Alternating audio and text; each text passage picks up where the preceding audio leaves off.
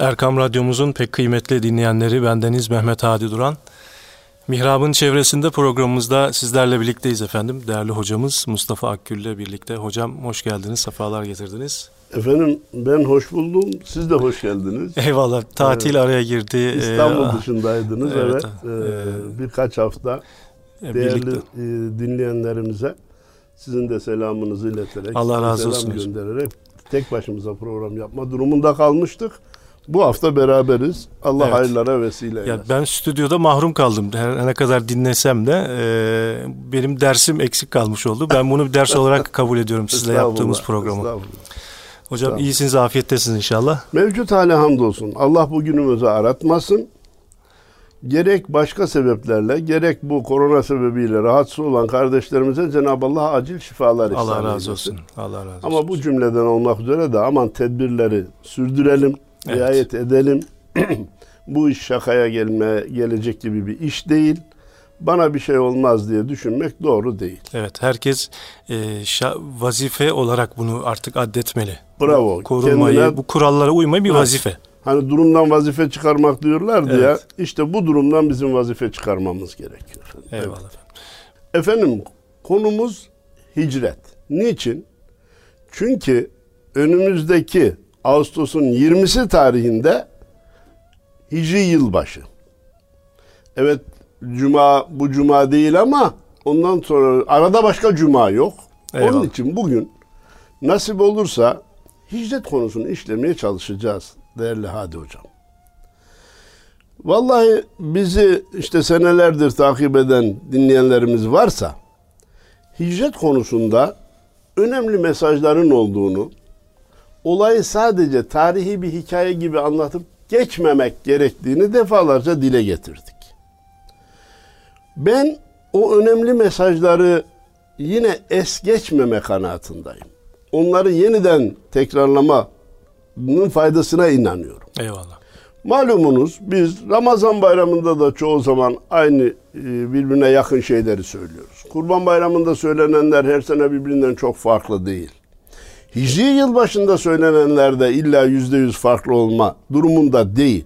Ancak beraberinde günümüzün getirdiği bazı problemleri de ilave ederek bu seneki hicri yılbaşında Müslümanların nelere dikkat etmesi lazım? Hicri yılbaşına nasıl bakmamız lazım? Nasıl değerlendirmemiz lazım? Sorularına cevap teşkil edecek bir şeyler söylemeye çalışacağız. Evet. Beraber inşallah evet, gayret ki Hicri bin dört yüz kırk bir yılındayız. Evet. Bu bu seneki yılda birçok imtihanlarımız oldu değil mi hocam? Evet. Bunların da bir muhasebesi gerekiyor, gerekiyor bizlere. Allah Çığ felaketinden, olsun. Teröründen, depreminden tutun da Allah-u Teala her türlü musibetlerle ve hastalıklarla imtihan etti bizleri. Evet. Çok ciddi imtihanların içinden geçiyoruz. Hala bitmedi. Evet. Fakat yine hicretin bitmez, tükenmez moral sermayesi olan la tahzen cümlesi bizi kurtarıyor. Eyvallah. La tahzen innallaha ma'ana. Üzülme, Allah bizimle beraberdir. Her şeyin bitti dediği yerde yardım gelecek. Gecenin en karanlık olduğu nokta şafağa en yakın olan noktadır. Azmi elden bırakma, tevekkülü elden bırakma, Allah'ın yardımından emin ol. Bunlar Hadi Hocam öyle rastgele söylenmiş, geçerliliği zamanla sınırlı sözler değil. Vallahi büyük temel taşlarıdır. Bunlara sarılan, azmi elden bırakmayan, feyda azem tefetevekkel alallah. Bir kere de bir işe karar verdin mi Allah'a tevekkül et. Allah seni muvaffak eder. Allah kimseye borçlu kalmaz buyurulmuş. Efendim üst üste geldi. Zor durumdayız. Doğru kardeşim. Ama yardım zorlukların arttığı zaman gelir. Tekrar onu arz ediyorum.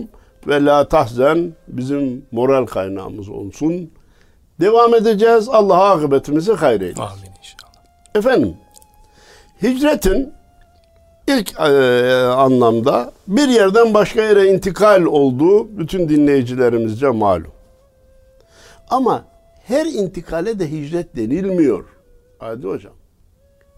Anadolu'da bir vatandaşımız kalktı da geldi İstanbul'da, Ankara'da, İzmir'de bir düzen kurdu, hayatını devam ettiriyor. Buna hicret denmiyor. Türkiye'den gitti de Almanya'da, Belçika'da, Hollanda'da, Amerika'da, Avustralya'da bir iş kurdu, çalışıyor, daha yüksek maaşla gelir temin ediyor. İntikaldir, göçtür ama hicret değildir. Ancak İnnemel amalu binniyat hadisi şerifi gereğince eğer bu bahsettiğim noktalara intikal eden kardeşlerimiz beraberinde ben Allah'ın dinine de hizmet etmek için geldim. Ben Türkiye'yi iyi temsil etmek için geldim. Ben Avrupa'ya, Amerika'ya, Avustralya'ya İslam'ın sesini duyurmaya geldim diye niyet etse, vallahi yaptığı işin büyüklüğüne, küçüklüğüne bakılmadan o yaptığı göçe, intikale hicret sevabı verilir. Niye? İnnemel amalu bin niyat. Bir evin reisi, baba, akşam eve giderken, çarşıdan elmasını, portakalını, sebzesini, meyvesini alırken, Rabbim beni bu evlatlarımın rızkına hadim olarak görevlendirdi, hizmetçi olarak görevlendirdi. Onlara vereceği rızkı benim elimle iletme görevini bana verdi diye alsa gitse, hem çoluk çocuğunu besleyecek hem de Allah yolunda sadaka vermiş gibi sevap kazanacak. Ya nereden de başıma çıktı bunlar, kurtulamadım, bitmez tükenmez bunların istekleri diye sok, tam Anadolu tabiriyle sokranarak bu işi yaparsa sevap diye bir şey olmaz ama yine aynı parayı da harcar. Harcar. Aynı para da cebinden çıkar. Bunun için biz bütün intikalleri hicret niyetiyle yapsak çok karlı çıkacağız. Hatırlayın, mescide girerken itikaf niyetiyle girseniz mescitte kaldığınız süre itikat sevabı kazanacaksınız. Yine hatırlayınız Hadi Hocam, Efendimiz Peygamberimiz Aleyhisselatü Vesselam sabahleyin kalkınca Hazreti Ayşe'ye diyordu ki yiyecek bir şey var mı? Varsa getiriliyor. Yok deyince öyleyse oruca niyet edelim diyor. Niyet etmese de yiyecek bir şey yok zaten. Evet. Yine aç duracak. Ama niyet edince bir de oruç sevabı kazanmış olacak. Dostlar, sevgili dinleyenler, Erkam Radyo'nun çok değerli dinleyenleri, nereden nereye intikal ederseniz edin, bir hicret niyeti kalbinizden geçsin, intikaliniz hicret sevabı kazansın diye altını çizmek istiyorum. Eyvallah. Efendim, hicri takvim, hicri yılbaşı meselesini bir kere daha tekrarlayalım. Şu anda kullandığımız iki tane takvim var malum. Dünyada çeşitli takvimler var da bizim ülkemizde bir miladi ve şemsi dediğimiz Hz. İsa'nın doğumunu esas alıp gökteki güneşin hareketine göre hesaplarını yapan takvim. Bir de hicri ve kameri dediğimiz Efendimizin hicretini esas alıp gökteki ayın hareketine göre hesaplarını yapan takvim. Evet. Malum ikisi arasında da on gün fark var ya Hadi Hocam. Evet. İslam tarihindeki bir olayın günümüz tarihine göre hesaplarını yapanlar bir miladi yapıyor, bir de hicri yapıyor. Allah Allah tutmuyor diyor mesela. Tutmaz çünkü otuz üç senede bir sene geri geliyor. Ya da şey, e, hicri takvim daha çok işlemiş olur. Bunun da farkına varmalarını söylüyorum. Efendim bu takvim ne zaman başladı sorusunun çok yani zarurat-ı diniyeden değil de Müslümanlar tarafından bilinmesi, cevabının bilinmesinde fayda görüyorum. Efendimiz Peygamberimiz zamanında takvim yoktu. Hazreti Ebubekir'in halife olduğu dönemde de takvim yoktu. Ben burada bir köşeli parantez açmak istiyorum. Bazıları var ya Hadi Hocam, mezhepler peygamber zamanında var mıydı? Yoktu. Öyleyse bugün de olmasın. Ya bir şeyin peygamber zamanında olmaması, bugün de olmamasını gerektirmez. Takvimde yoktu peygamber zamanında. Bu hicri takvim de yoktu. Bugün de yok edelim mi yani? Bugün de kullanmayalım mı? Tarihi kaldıralım ortadan. Tarihi kaldıralım mı?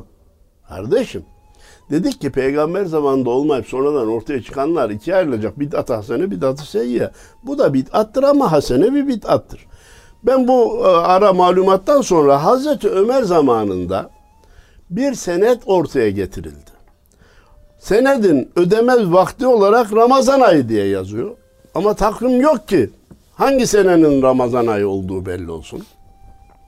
Alacaklı diyordu ki bu seneki Ramazan'da bunun ödenmesi lazım. Borçlu diyordu ki hayır, gelecek sene Ramazan'da, önümüzdeki Ramazan'da ödeyeceğim. Konu Hazreti Ömer'e getirilince Hazreti Ömer dedi ki ya ben hangisinin haklı olduğunun içinden çıkmakta güçlük çekiyorum. Şura meclisini topladı, istişare meclisini topladı. Dedi ki biz bir takvim belirleyelim.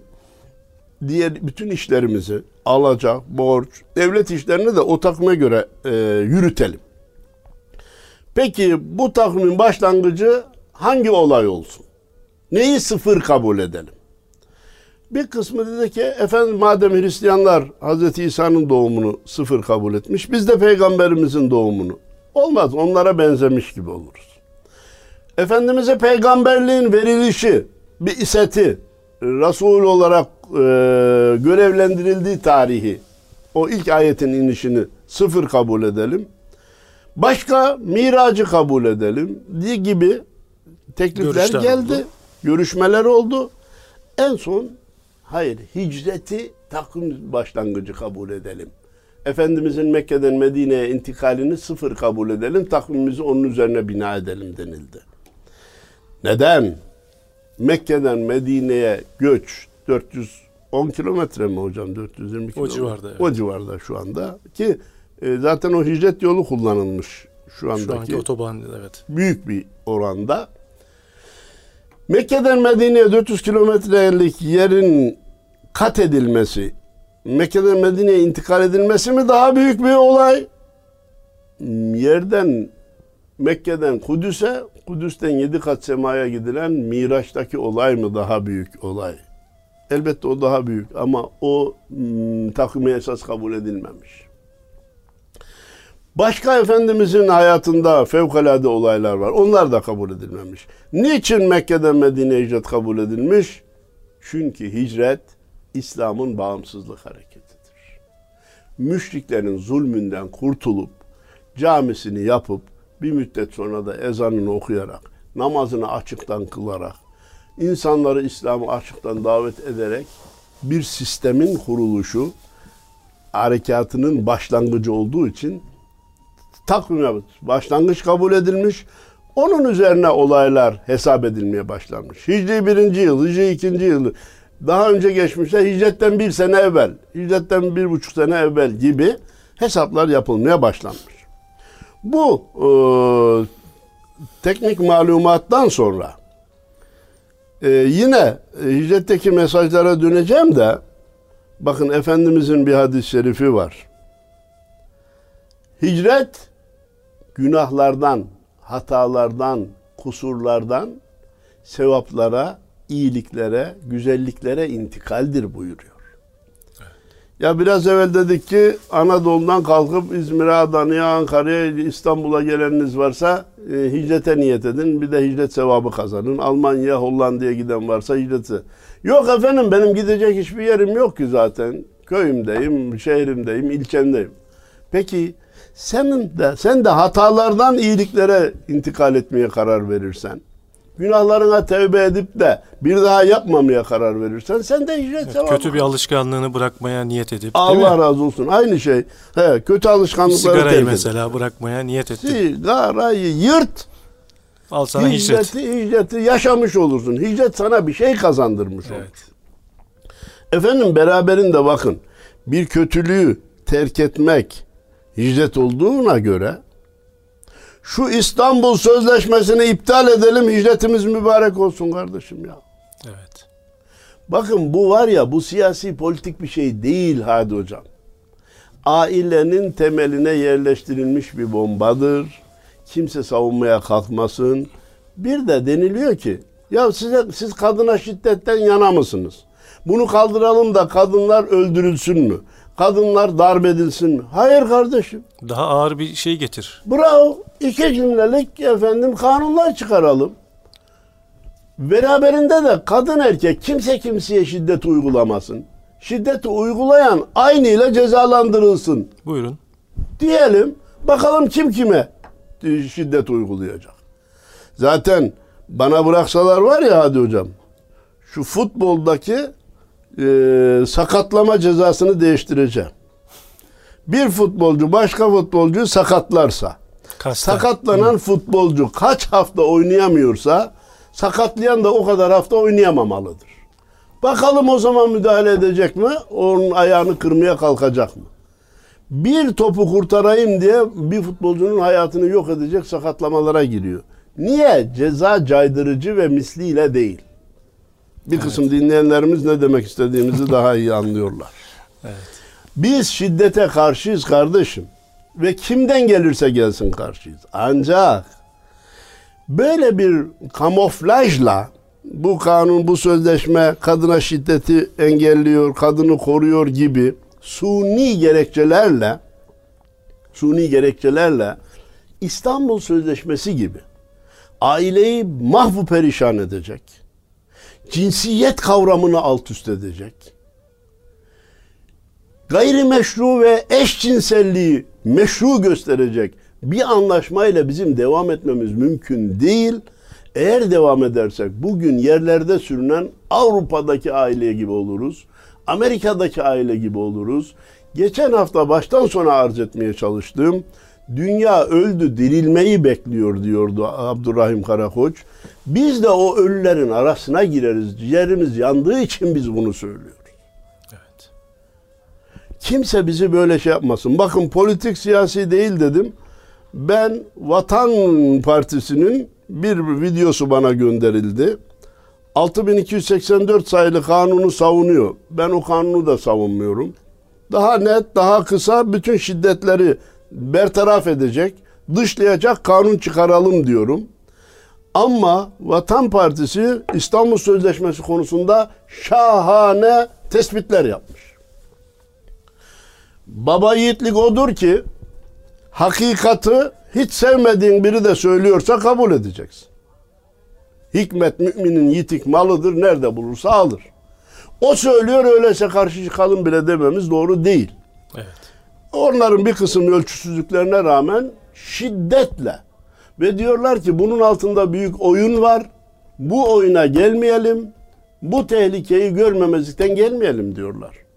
Onun için hicretin bu sene ihya edilmesi isteniyorsa, hicri yılbaşını yaşayalım istiyorsak, kendi günahlarımızdan tevbe ettiğimiz gibi böyle bir tehlikenin de içine girmeyelim.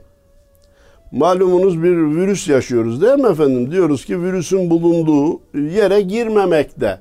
Bak, hicret bir yerden başka yere intikal değil mi? Burada intikal etmemek de hicrettir. Evet.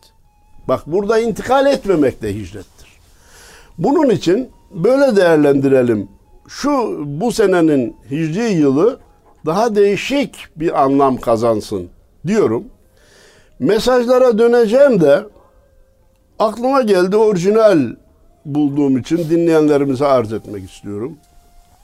Durup dururken damdan düşer gibi diyeceğim ki küçükbaş hayvan eti yemeyi tercih etsinler. Koyun keçi eti yemeyi tercih etsinler.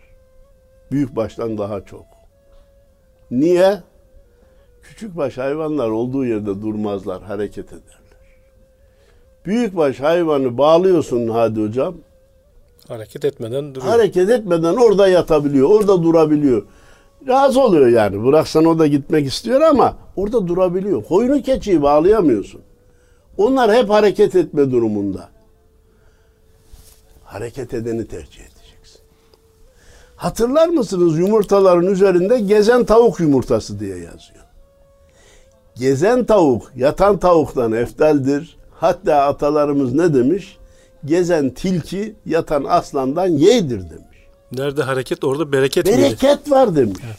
Abi hareket, şu hicret olayını var ya, hakikaten iyi kavrasak, dini ve dünyevi hayatımıza büyük katkılarda bulunacak ve biz o zaman hicreti yaşamış olacağız.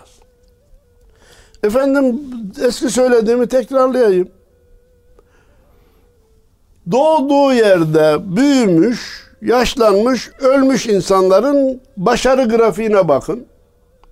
Doğduğu yerden başka yere intikal etmiş, oradan başka yere göçmüş, oradan başka yere gitmiş, çantayı kapmış, Londra, New York efendim koşturmuş. İnsanların başarı grafiğine bakınız. Bu bize açıkça gösteriyor ki hicret vazgeçilmez bir aksiyondur. Dini ve dünyevi başarıda, ilmi başarıda, ilmi çalışmalarda hicret çok önemli. Tarihteki büyük şahsiyetlere bakın. İtimat edin, hiçbirisi doğduğu yerde o ilmi yapmış değil.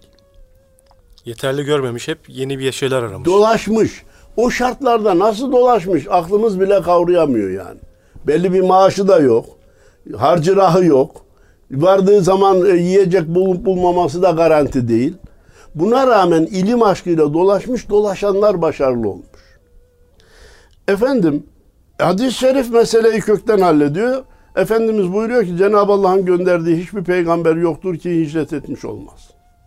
Ya Allahu Teala peygamberlerini niye hicret etme mecburiyetinde bıraktı? Diğer insanlara örnek olsunlar, onlar da hicret etsinler diye. Hicreti zorunlu bir hareket, başarı için vazgeçilmez bir e, aksiyon olarak görmeliyiz. Görürsek hicri yılımızı iyi anlamış olacağız. Sorunuz varsa alayım. Yok, devam edelim tamam. Hocam. Efendim. Yoksa o mesajlar, vazgeçmeyeceğimiz, geçemeyeceğimiz mesajları arz etmek istiyorum. Bir kısım dinleyenlerimiz hatırlayacaktır. Efendimiz'e hicret izni gelmişti ama yanında emanetler vardı. Efendimiz'in de başına ödül konulmuştu bugünkü tabirle. Kim onu tırnak içinde öldürürse şu kadar deve mükafat olarak vereceğiz diyordu müşrikler. O mükafata nail olmak, elde edebilmek için de kafirler evinin etrafını çevirmişti. Yani can tehlikede, yanında emanet var, hicret gibi bir görev var. Bu şartlarda kendimizi düşünsek, ya benim canım tehlikede, herkesin üç kuruşluk emanetini düşünecek halim yok. Ne yapayım, ben gitmek durumundayım, kim ne yaparsa yapsın diye düşünebilirdi bir insan. Ama Efendimiz ne yaptı? Canı tehlikede olmasına rağmen emanetleri ihmal etmedi. Hazreti Ali'yi çağırdı. Şu şunun, şu şunun, şu şunun diye emanetlerin sahiplerine haber verdi ve kendilerine ulaştırılmasının teminini istedi. Bu tarihi, olayın tarihi bir veçesinin anlatımıdır.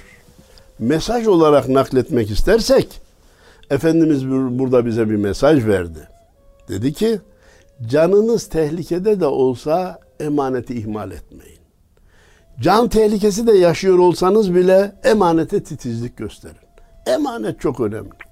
Peki ne, emanet nedir dersek, canımızın da emanet olduğunu unutmayalım, evladımızın da emanet olduğunu unutmayalım, bize verilen mevki, makam, vazifelerin de emanet olduğunu unutmayalım, vücut ve sıhhatimiz de emanetse, şu maskeyle mesafeye ve temizliğe dikkat etmeyi de unutmayalım. Çünkü o hem kendi vücudumuz olan emanete riayet, hem karşımızdaki kardeşimizin vücudunun emanet olduğunu düşünerek ona da riayetin gereğidir. Sadece kendimiz için değil, karşımız için, karşımızdaki için de, sadece karşımızdaki için değil, kendimiz için de bu tedbirlere riayet etmek mecburiyetindeyiz. Rakamlar bizi buna zorluyor Hadi Hocam. Eyvallah. Yani değerli dinleyenlerimiz ikide bir söz oraya getiriliyor diye düşünmesin. Ne yapalım ya, rakamlar tehdit ediyor. Günde binden fazla insana bu teşhis konuluyor. Evet, evet e, bu kadar serbestlik, bu kadar da tedbirlere riayet etmemezlik belki daha çok olayların artmasına sebep olurdu. Allahu Teala koruyor ama ya Allah nasıl olsa korur diye ölçüsüz tevekkülü de doğru bulmadığımızı noktaladıktan sonra hicret olayına dönüyoruz. Efendimiz ne mesaj verdi? Canınız tehlikede de olsa emanete riayet edin. Sonra o kafirler, evin etrafındaki kafirlerin arasından Yasin suresinin birinci sayfasındaki Estaizu billah ve cealna min beyne eydihim sedden ve min halfihim sedden fe aşeynahum fehum la yubsirun ayetini okudu, geçti gitti. Ne diyordu bu ayette Cenab-ı Allah? Biz onların önlerine bir set, arkalarına bir set koyduk, gözlerinde sıvazladık, baksalar da göremezler. Her şeyi akıl çerçevesine indirmek isteyen kişiler, her şeyi aklıyla ölçmeye çalışan kişiler, ya nasıl olur peygamber o kadar insanın içinden geçer de insanlar görmez mi, göremez mi, bu nasıl? Ya kardeşim, mucizedir, Allah isterse göremez diyoruz. Ama peygamberimiz orada bize bir mesaj veriyor. Diyor ki, yapacağınız hiçbir şey yoksa dualarla, istiaze ile, Allah'a sığınarak Cenab-ı Allah'tan yardım isteyin, samimiyseniz. Yaptığınız hareket şahsi menfaatinize yönelik değilse Allah sizi korur. Eyvallah. Harplerde Mehmetçiğin korunmasının izahı budur. Çanakkale'nin izahı budur. Kıbrıs'ın izahı budur. on beş Temmuz'un izahı budur. Hadi hocam. Kesinlikle. İki kere iki dört yaşadığımız olaylar. Peki. Ondan sonra da Hazreti Ebu Bekir'le buluşunca dedik ki bakın, tedbir olarak Sevr Dağı'nın tepesine çıktılar. Niye ya? Biz bu ayeti bulduk. Ezberleyince de Allah gözlerden koruyor. Bu ayeti okuyup da devam edelim demediler. Hatta ters, ters istikamete gittiler. Bravo. Mekke tarafına değil de ters istikamete gittiler şaşırtmak için. Dağın eteklerindeki bir taşın arkasına sığınmadılar. Tepeye kadar çıktılar. Buna rağmen de takipten kurtulamadılar. Çünkü iz takibinde usta olan kişiler vardı. Ta sığındıkları yerin önüne kadar da geldiler. Malum Hazreti Ebu Bekir heyecanlandı. Eğilseler görecekler ya Resulullah diyordu. Cenab-ı Allah sohbetimizin, şey, Peygamberimiz Aleyhisselatü Vesselam sohbetimizin başında naklettiğimiz ve kâle li sahibihi la tahzen innallâhe ma'ana. Ya Ebu Bekir, heyecanlanma. Sakin ol. Allah bizimle beraberdir. Niye o kadar Ee, çok rahat Efendimiz? Diyor ki biz üzerimize düşen vazifeyi sonuna kadar yaptık. Bundan sonra Allah bizi koruyacak. Nitekim korudu. Takip gelmesine rağmen, kapıya kadar gelmelerine rağmen göremediler. Allah saklarsa öyle de saklar, böyle de saklar. Ama Müslüman vazifesini yaptıktan sonra Cenab-ı Cenab Allah'a tevekkül edecek. Sonra Mekke, Medine'ye intikal edildi. Malumunuz içeri girmeden hikmetini hala itimat edin, ben bilmiyorum hadi hocam. Niçin Kuba'da kalındı? Medine'ye beş altı kilometre yer, malumunuz, gidenler de biliyorlar. Orada takriben on iki on dört gün civarında kalındı. Hemen orada bir mescit yapıldı. Efendimiz emretti. Bize mesaj verdi ki nereye giderseniz gidin mescidinizi yapın. Mescid İslam'ın vazgeçilmez müessesesidir.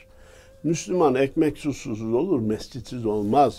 Evet. Cenab-ı Allah'a hamdolsun ki bunu ümmet iyi aldı ve nereye gidilmişse mescitler yapıldı, çoğaldı ve inşallah o mescitlerle İslam asırlardan asırlara taşınmıştır. Bundan sonra da taşınacaktır. Üzgünüm, birkaç gün evvel gazetede okudum, İstanbul'da dört yüz tane cami kayıpmış. Hadi hocam. Evet, maalesef. Bunların hesabını da Allah bize sorar. Çok daha fazlaydı. Yeni birçokları keşfedilerek oldu, kurtarıldı. Eski evet, resimlerden falan keşfedilerek kurtarıldı. Halen bile dört yüz tane cami kayıpmış efendim. Neyse ki büyük olanını açtık hocam. Efendim? Ha? Büyük olanını açtık. Büyük olanını açtık. Elhamdülillah. Büyük iş yaptık. Ayasofya tarihi bir olaydır. Büyük bir olaydır. Büyük bir devrimdir. Hemen sizi dinleyenlerimizin de huzurunda tebrik ediyorum. Allah razı olsun. Hayırlı olsun diyorum. Allah razı olsun. Ayasofya müezzinliğine tayin oldu Hadi hocamız. Birçoğunuz belki duymuşsunuzdur. Samimiyetle ve yüzüne karşı diye söylemiyorum. Her müezzine, her din görevlisine nasip olmayacak bir nimettir. Bu da öyle rastgele, tesadüfen nasip olunacak bir nimet değildir. Biz layık olduğuna inanıyoruz Hadi hocamızın. İnşallah nice layık oluruz. Hizmet seneleri nasip eylesin. İnşallah. Gücünü, kuvvetini artırsın. Sesine, sağlığına e, Allah-u Teala yardım etsin diye dua edin. Allah razı olsun. Allah utandırmasın. Efendim, o büyük olay ve cami, mescit çok büyük olay. Efendim, oraya mescit yaparak bu mesajı verdi. Sonra Medine'nin içine girildiğinde malum Mescid-i Nebevi yapıldı. Efendimizin evi yapıldı. Hemen yanına Ashab-ı Suffe'nin kaldığı odalar yapıldı. Yani ne dedi Efendimiz bize? Camiyi sadece mabet olarak kullanmakla yetinmeyin. Yanında eğitimi ihmal etmeyin. Hatta Efendimiz zamanındaki mescitteki bugünkü gibi halıyla serili filan değildi. Çakıl taşlarından ibaretti zemini. Spor faaliyetleri bile yapılıyordu. Kılıç kalkan oyunları bile oynanıyordu. Bugün de camiler birçok farklı işlemlerin yapıldığı yer olmaya başladı. Çocuklar bilgisayar dersi alıyor. Bir başka bölümünde aşağıda Bodrum'da pimpon masaları kuruluyor. Gençleri camiye toparlamak için bu gibi faaliyetleri yapmanın da faydasına inanıyorum. Yani bir cami inşa ederken bu tip yerleri uygun hale getirecek böyle odalar, ne bileyim salonlar da yapmak gerekiyor değil Bravo, mi? Planlamak gerekiyor. Evet. Sadece tartışılan bir şey var. Ben henüz de tam kararımı verebilmiş değilim. Caminin bir tarafına da bir dükkan yapalım mı, yapmayalım mı? Bir evet, market altına. Olsun, altına olsun mu, olmasın mı?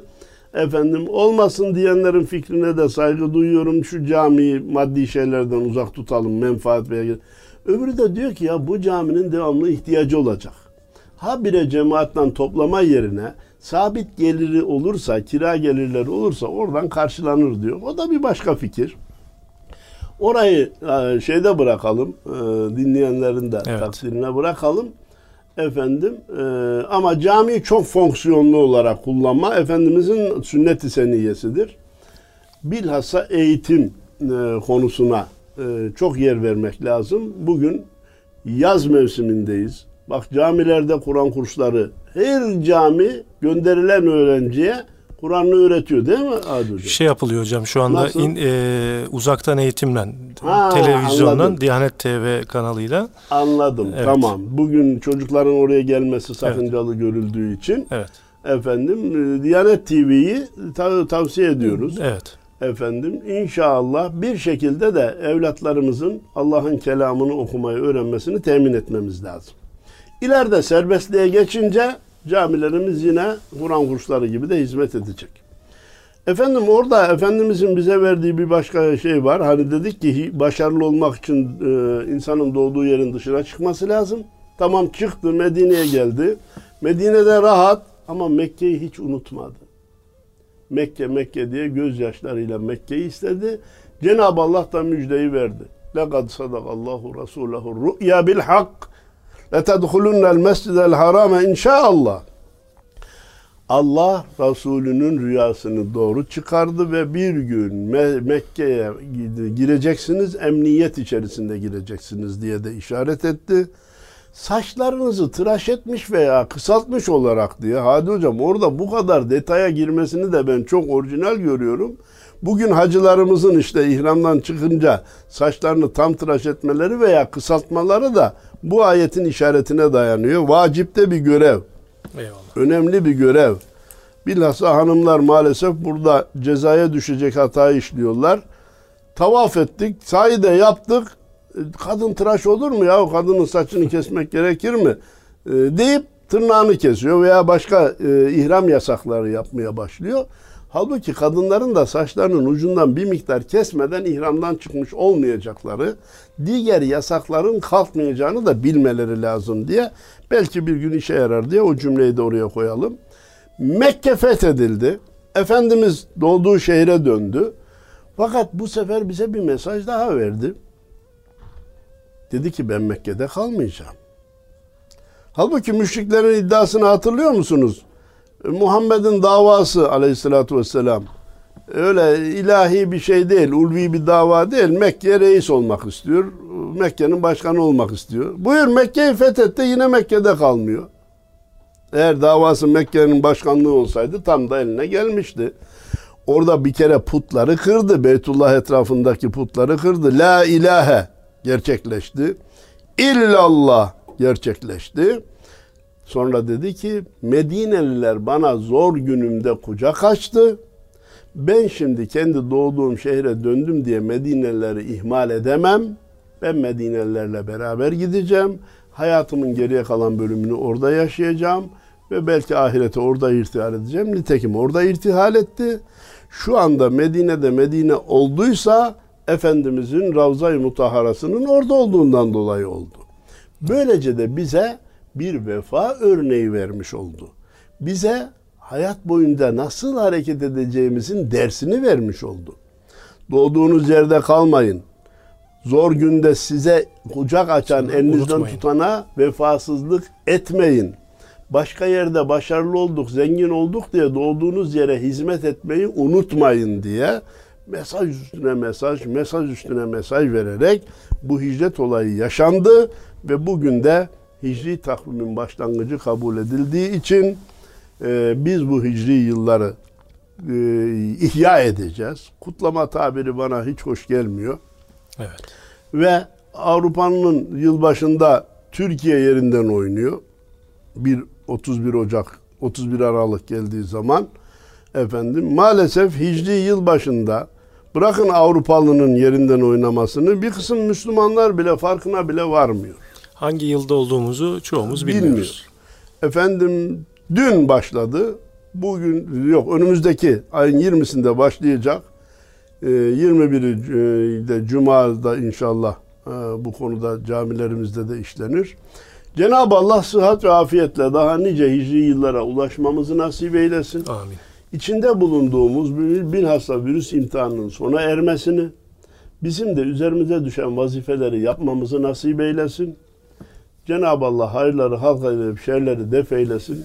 Müslümanların önündeki setleri bir bir aşıp hedefe ulaşmalarını nasip müyesser eylesin. Allah razı diyor. Olsun. Zat halinize ve dinleyenlerimize saygılar. Çok teşekkür ediyoruz. Değerli dinleyenlerimiz, Erkam Radyo'da Mihrabın Çevresinde programımızda değerli hocamız Mustafa Akgül ile birlikteydik. Allah'a emanet olun efendim.